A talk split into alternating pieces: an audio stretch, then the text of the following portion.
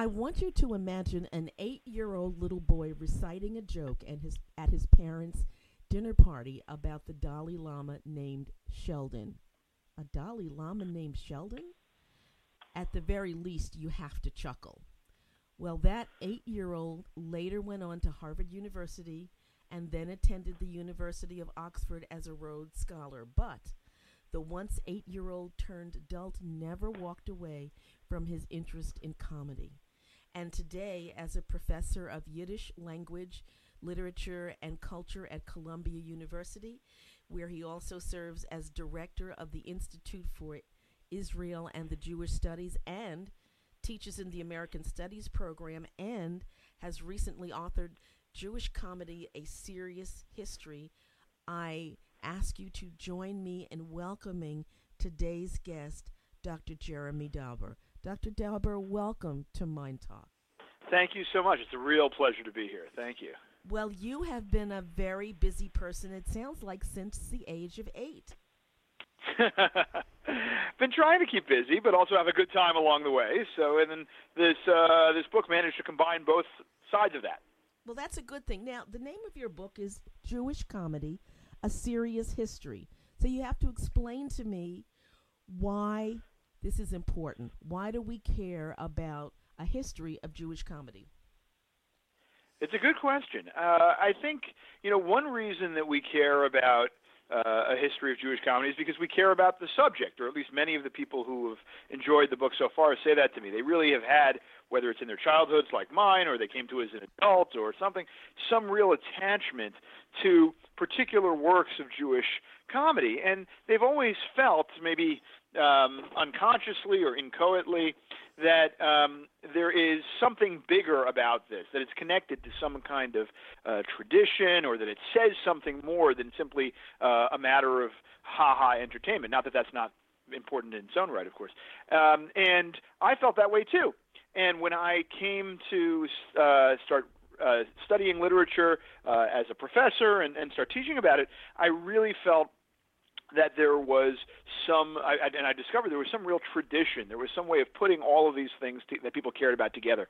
And uh, I, I started teaching about it. People liked it, and I said, you know, I think there's a book that will uh, not not tell people to care because I'm not sure exactly how you do that, but explain to them why they're right that they care, and and and and tell them the story behind what they care about. Well, you say that there are sub themes in Jewish comedy. What I mean, the it, the sub themes that you identify include a contemplation of power and the lack of uh, masculinity, femininity.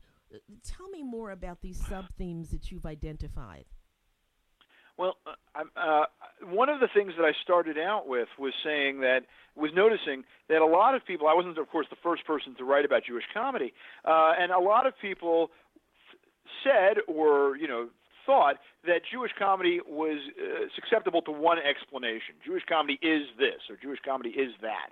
And I thought, well, that doesn't really seem right because uh, for every example that you give to say, oh, well, see, this shows you that Jewish comedy is really a, a response to persecution, let's say. Um, you would say, well, what about all this meaningful and profound Jewish comedy that doesn't have anything to do with that, that doesn't seem to have anything to do with that? To try and force it into that explanation would be kind of a straitjacketing it. So I thought about it for a while, and I came up with these various different sub themes, as you said, these different strands of Jewish comedy that seem to do a pretty good job of covering most of it. Uh, and then I, and in the book, I decided to kind of tell their stories um, from sort of beginning to end. Uh, and that was that was what I did, and and and it seemed that these you know covered a lot of the main explanations. Some of them were better known to say, well, Jewish comedy is about a response to persecution, and some of them I think are less well known about saying, well, Jewish comedy is sort of vulgar or raunchy or bodily obsessed, which sometimes comes as a surprise to some of the people who read the book.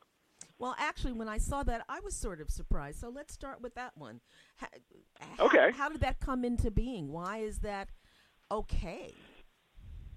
Well, I think those are. I think uh, uh, you know, in putting that question that way, or those two separate sub questions, I think you've really got into the crux of something that we think about comedy, which is to say, why do we find funny what we find funny, and should we find it funny? Right? Those are whether there the is and the ought are very are, are two different things here. So the reason I think that people find this stuff funny, or Jews find this stuff funny, is because people find this funny. We have a long trajectory in all comedy of uh, finding things that people do with their bodies funny right? Finding them ridiculous, finding them laughable, right? And whether that is because the bodies aren't shaped the way that we think that they should be, or because bodies do funny things when they fall down, or when bodies do funny things um, when they are in intimate encounters with one another. All of those kinds of things, um, are, are, we laugh at them. Now, a lot of times we often say, uh, when we laugh at these things, we say, "Oh, that's not funny." Right? Which is really a way of saying, well, we're actually finding this funny, but we know that it shouldn't be funny for all sorts of often very good uh, and, and and sometimes very moral reasons. Um, the person, you know, it's not the person's fault uh, who one is laughing at. One shouldn't laugh at a person like this or like that. But that doesn't take away from the fact that people have been practitioners of this comedy for quite a long time. So we, you know, as a historian, you talk about the uh, appearances of these things and the effect of these things while also making sure to think about sort of the moral register and the moral calibers of whether we should find some of this material funny or not. Well, when we find ourselves laughing at something that's really not funny but really is funny, mm-hmm. how, how, how, does that impact us as individuals, do you think? Uh, that's a great question. I think that a lot of times, if we are uh, conscious about this process, um, it, it, it forces us, and I think increasingly this is a conversation that's going on in comedy, it forces us to examine our understandings of how we work as people. In other words, let's take a, an example that is in the Bible, for, uh, you know, and, and therefore is sort of as old as written literature. The Bible sometimes traffics in fat jokes right? The Bible makes fun the book of Judges of one particular enemy of Israel and makes fun of him by uh, sort of at the expense of his weight, right? And um, there's no question that this is designed as a kind of comic put down of this person, and it fits in with one of the classic theories of comedy by, uh, by articulated by the political philosopher Thomas Hobbes of saying, well, we we laugh at we punch down as as, as is the common uh, the contemporary parlance. We we feel better about ourselves uh, by making fun of people who we feel inferior to ourselves. But to take the meta version of that, then you sort of look and you say, well, is that really the kind of way that we should be feeling better about ourselves? Maybe it's true that we could feel better about ourselves that way, but should we really? Is that the kind of person I want to be in this world? And that kind of conscious thinking about jokes really can do a number of different things. It can make us feel guilty uh, about trafficking in those kind of jokes, telling them, enjoying them, uh, being you know spending money on things which traffic in them. It may make us sometimes change our particular uh, um, how do I put this?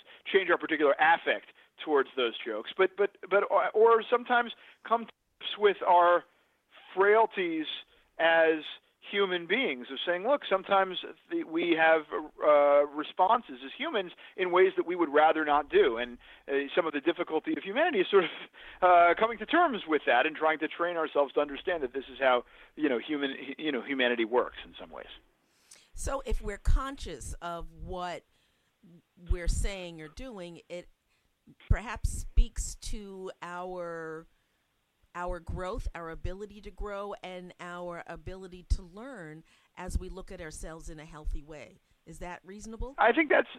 I think that is reasonable. I think that it's also uh, another. The, the flip side of that is to a certain extent letting ourselves off the hook slightly by saying, you know, um, not everything is under our control, right? And to say, you know, oh well, um, if I snicker a little bit, at this thing, which I find inappropriate, uh, I, I, you know, I can grow by realizing that on the one hand, maybe this is not the kind of thing that I, I, I would like to be the person who is doing. But I mean to say that, well, people do this sometimes, and it's regrettable. But you know, there it is. You know, this is part of a long-standing human tradition, uh, and the, the the the calibrating between those two sides, trying to continue to change and recognizing who you are, I think, is part of what we are as human beings.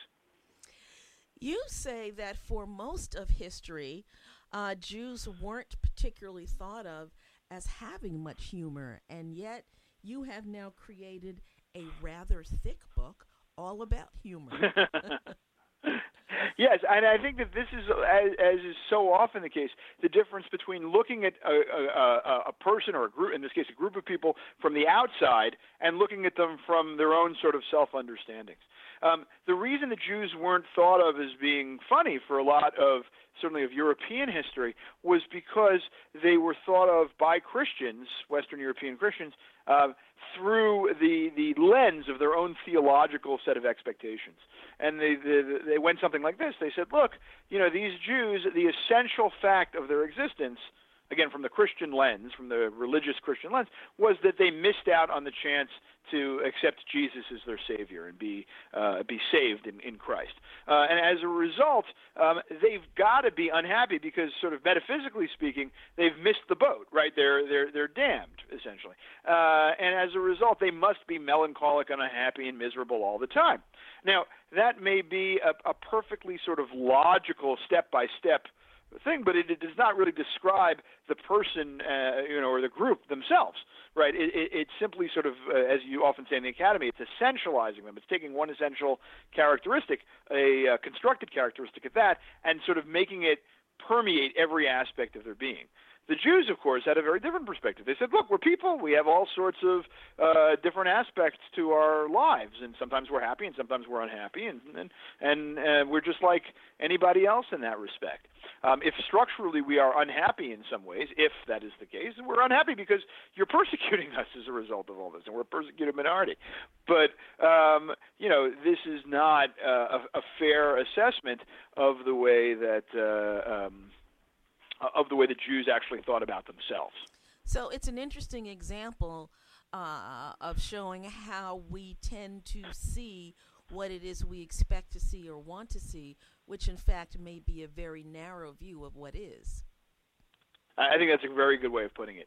Um, and I think that this happens, of course, all the time. Uh, and it happens, as I often say in sort of my lectures about this subject, my public lectures, that this is something that then, then many of us who would entirely reject that notion of how Christians looked at Jews, whether we're Jews or non Jews, um, we think about Jewish comedy in this way. We say, well, all of Jewish comedy is kind of reduced to you know a particular kind of understanding. It's a response to persecution or what have you, like we talked about before. Um, I think that you know one of the most difficult things for any of us is to sort of step back and say let's let's try and take as much as possible our lenses off and let's let the other person group whatever tell us what they find funny meaningful uh, important etc and that's a big task uh, sounds like a use of what is one of my favorite words is the use of true curiosity. True curiosity, yes, I think that's right. Uh, and and I think that the true there does a lot of great work because it's really saying I'm not going to be led by you know my my as I understand my my my understanding of what the outcome is going to be in advance. I'm actually going to let the the other thing dictate where it, whither it will, and I'll be interested in however it goes. Um, and that's always a you know that's always a very important characteristic and i think it's you know it's interesting writing these book this book where you sort of say well first what i'm going to do is find as much of the funny stuff as i can and then i'm going to try and figure out what the categories are as opposed to you know looking at the previous work and saying well here are the, these categories and then kind of uh, trying to fit them into these different strands or something like that so a really interesting shift even in how you approach the book versus perhaps some other books that have written have been written about comedy. You, you talk about the Book of Esther as the first work of Jewish literature to deal with anti Semitism. Say more about that. Yeah, I think that uh, you know the the Book of Esther, which comes you know at the at the end of the Bible, at the at the end of the Hebrew Bible, historically speaking, is a very important uh, book for Jewish history and and of course for Jewish comedy because it is one of the first books of Jewish literature that deals with the Jews in a way that is recognizable to us today, which is to say, as a minority in diaspora, surrounded by uh, a larger group that can be uh, very hostile, can range from being sort of friendly and supportive uh, to genocidally exterminative. exterminative. Uh, and that is the situation in which the Jews have all too often found themselves over the last 2,000 years. Um, and, and the book of Esther sort of gives uh, a sense of how Jews might be able to navigate this, uh, not only in terms of what the actual actions, but their kind of understanding of uh, how to react to those actions. So, as the old joke goes, if the ethos of every Jewish holiday is they tried to kill us, we survived, let's eat, um, that is a perfect uh, embodiment in the book of Esther. And and you know even as you say that they tried to kill us, we survived. Let's eat. I mean, th- there is something humorous about that. There's something sad about that. Um, it, there's just so many pieces, even to that brief little joke, which is really not so little at all. I think that's exactly right. And I think that so many of the great Jewish jokes, not all, as I say, but so many of them are saying, here is this terrible situation. What we will do is we will turn it into a joke, but always be mindful of the fact that the joke is so minimal compared to the situation that uh, what is it? That it's twisted in all of these ways. It has all this sadness and pathos to it. Uh, and that is part of at least one very important strand of Jewish comedy. I, I wonder if you would say that, that comedy, sort of in general, in many ways, is an attempt to deal with pain. Uh, I think you know this is a great question because it gets to uh, the answer is yes. Sometimes, right? Some kinds of comedy are very much an attempt to deal with pain, and one of our most, I think, powerful and profound ways in humanity of dealing with pain. And some of it isn't, right? I mean, some of it, uh, you know, knock knock jokes to take an example. I don't think that knock knock jokes are particularly uh, would, would would fall into that category, but they're a kind of comedy too. Um, so I, I, I think that that was one of the things that I tried to do in the book was to say, well, aren't there parts of the Jewish comic experience, or let me put it a different way, there seem to be these parts of the Jewish comic experience, if we just sort of take the most capacious aspect of this, that don't seem to be dealing with pain in any particular way. So I don't want to try and shoehorn them into that. I want to say, well, is there another category that explains them better? Um, one of them, for example, is just the simple delight that intellectual, uh, textually minded Jews had with wordplay. Um, and that doesn't seem to be about pain at all. It just seems to be with a delight in the world of text that they're in. Just sort of playing with words. Exactly. Yeah. Folks. Yeah. And I mean, yeah, go on. Folks, you're listening to Jeremy Dauber here on MyndTalk, the author of Jewish Comedy, A Serious History. We're going to take a break and we'll be right back and probably we'll be back with a couple of jokes. So don't go away. Música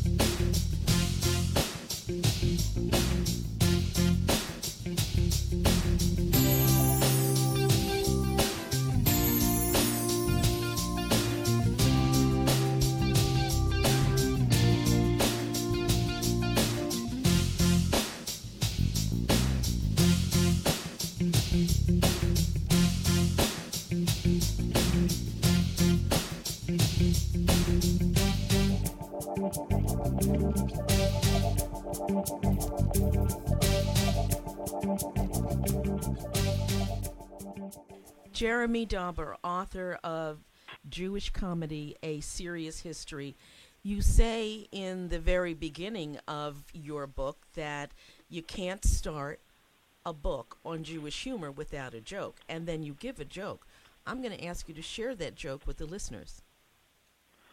Uh, okay, so this is a joke that uh, often when I talk about it in, in lectures, I say, you know, what makes this a Jewish joke? I'll tell you the joke, and then I say, well, what makes this a Jewish joke? And uh, it is a joke about herring. And you have these two Jews, and they're sitting next to each other, and one of them says, I've got a joke for you. Uh, he says, he says, what is green and nailed to the wall and whistles? The other one thinks for a minute, and he says, well, you know, look, I gave up. And he says, it's a herring. And the one says, well, a herring isn't green. And he says, well, you know, how hard is it to paint the herring green? You just take some green paint, you take a herring, there you go, it's green. He says, uh, all right, but it's not nailed to the wall. And he says, well, I mean, again, how how hard is that? You get a hammer, you get a nail, you get a herring, you get a wall, you just put them all together, and boom, you have a herring nailed to the wall. And the guy says, well, all right, fine, but it it doesn't whistle. And he says, well, that part I just threw in to confuse you. And that's the joke. And uh, part of what I say is, well, what exactly makes this joke Jewish? Is it that the fact that it's about herring, and so it has a kind of Jewish cultural context or language context to it? Is it the fact that it has a kind of smart alecky kind of sensibility to it? Is that what does it? Is it that it is sort of a, a parody of a joke? It's not quite itself um, a, a real joke. It doesn't sort of quite end like a joke. Um, is it even somehow a metaphor for a kind of endless historical process. So I go through all of these things and, and, and say, well, you know, the truth is that I'm not 100% sure what makes it a Jewish joke, but that is one of the questions that you know we try and figure out in the together in the lecture in the book um, of all of these different kinds of ways of looking at what makes a joke or what makes comedy Jewish you speak of a fair amount um, about well you speak a fair amount about many things but um, you you talk about the genre of the stupid Gentile jokes. How did they come to be?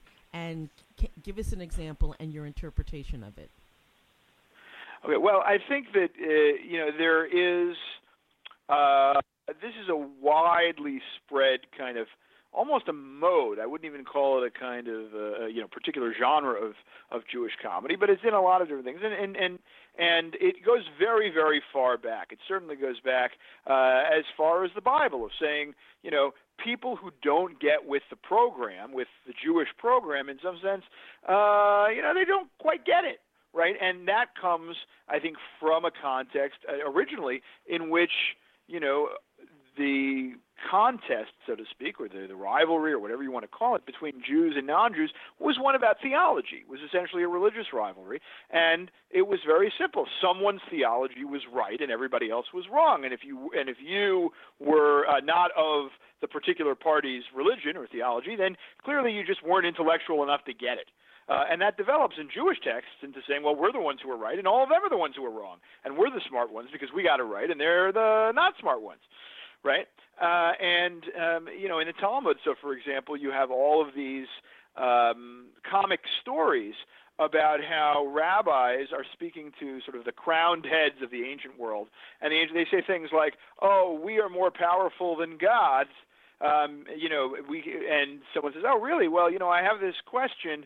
Um, can you count all the stars in the sky, or something like that? How many stars are in the sky?" And the emperor says something like, "Well, don't be ridiculous. How could I know that?" And he says, "Well." You know, how could you, you know, how could you think you're so big when you don't even know sort of these kind of questions?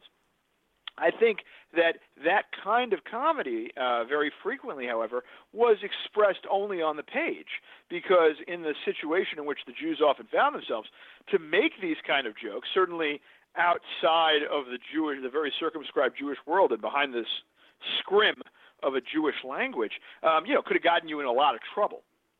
Uh, and so this is the sort of circumstances of the theological uh, rivalry that was taking place that's embodied in these jokes. Jeremy, so far, all of our conversation has essentially focused on the men who have been the creators of Jewish comedy. Any women should we should be paying attention to?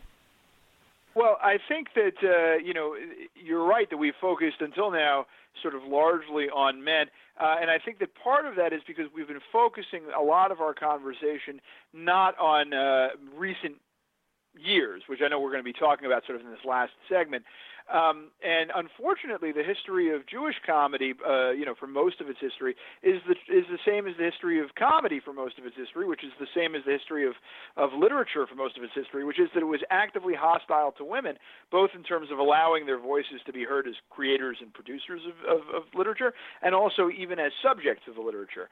And so, unfortunately, there is um, it needs to be said, but there is not a pretty history uh, of the presentation of women often in uh, Jewish comedy. They're all too often sort of the butt of jokes rather than uh, the, the, the, the creators of jokes. Um, that really does begin to change uh, sort of in the 20th century, um, where you have uh, quite a number of very talented Jewish comedians, ranging from uh, Fanny Brice to Sophie Tucker to Joan Rivers uh, to Elaine May to, to many others that have begun to develop, to Belle Barth and, and what have you. And now I would say that in the 21st century, uh, a tremendous amount of the most exciting sort of uh, uh, comedy, Jewish comedy, full stop, is being produced by uh, by women. Um, that includes uh, people like Sarah Silverman and, and Amy Schumer, although she's not quite as uh, Jewishly themed, to people like Rachel Bloom on the show Crazy Ex-Girlfriend, or uh, uh, Abby Glazer and Ilana Jacobson uh, on Broad City, um, to uh, uh, to many others. Uh, and and I, I think that's that that really we are seeing sort of the rise of a whole new set of voices, which is very exciting. Is there a general way in which these women comedians approach their work, or would you say it is as varied as the work of the men who preceded them? That's a great question. I think that as um, the opportunities for women uh, to uh, to produce comedy have expanded, uh, there has been sort of uh, the opportunity to be, let's say, less of an ambassador to one's gender and more of simply pursuing one's own sort of comic voice uh, in that kind of way. So I think a lot of the stand-up women, for example, of the early part uh, of, uh, or for a, large chunk, I should say, of the 20th century, were really sort of exploring their roles as women in society, right? And that's because that was part of this revolution of of of being women who were speaking out about lives, about this other this this voice that had been sort of tamped down in in public society more generally.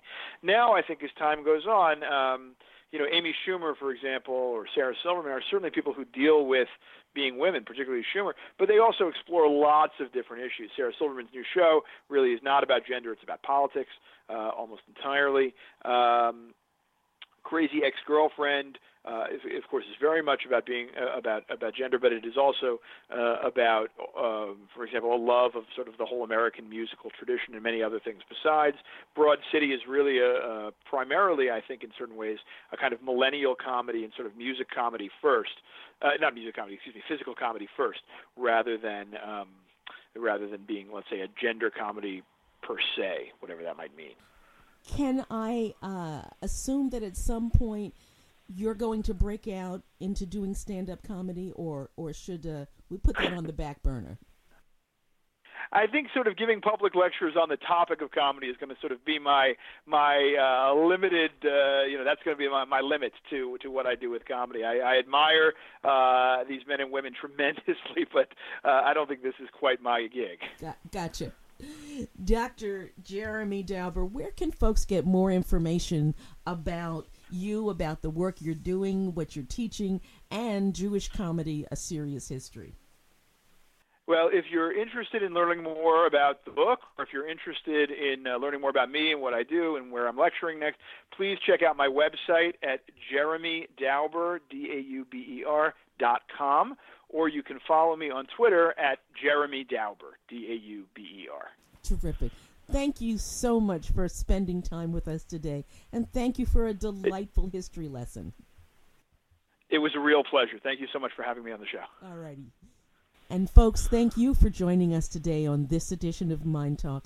Mind Talk is brought to you daily as an educational public service, and it is not intended to replace any work that you might choose to do with a medical, mental health, or other professional. MyndTalk is available to you on demand by going to myndtalk.org. That's M Y N D T A L K dot O R G. You can also download the MyndTalk app from iTunes or Google Play. MyndTalk is produced by Jim Brown and 26 by 2 Communications. I would love to know where in the world you are as you're listening to MyndTalk. So do send me an email Pamela, P A M E L A, at myndtalk.org.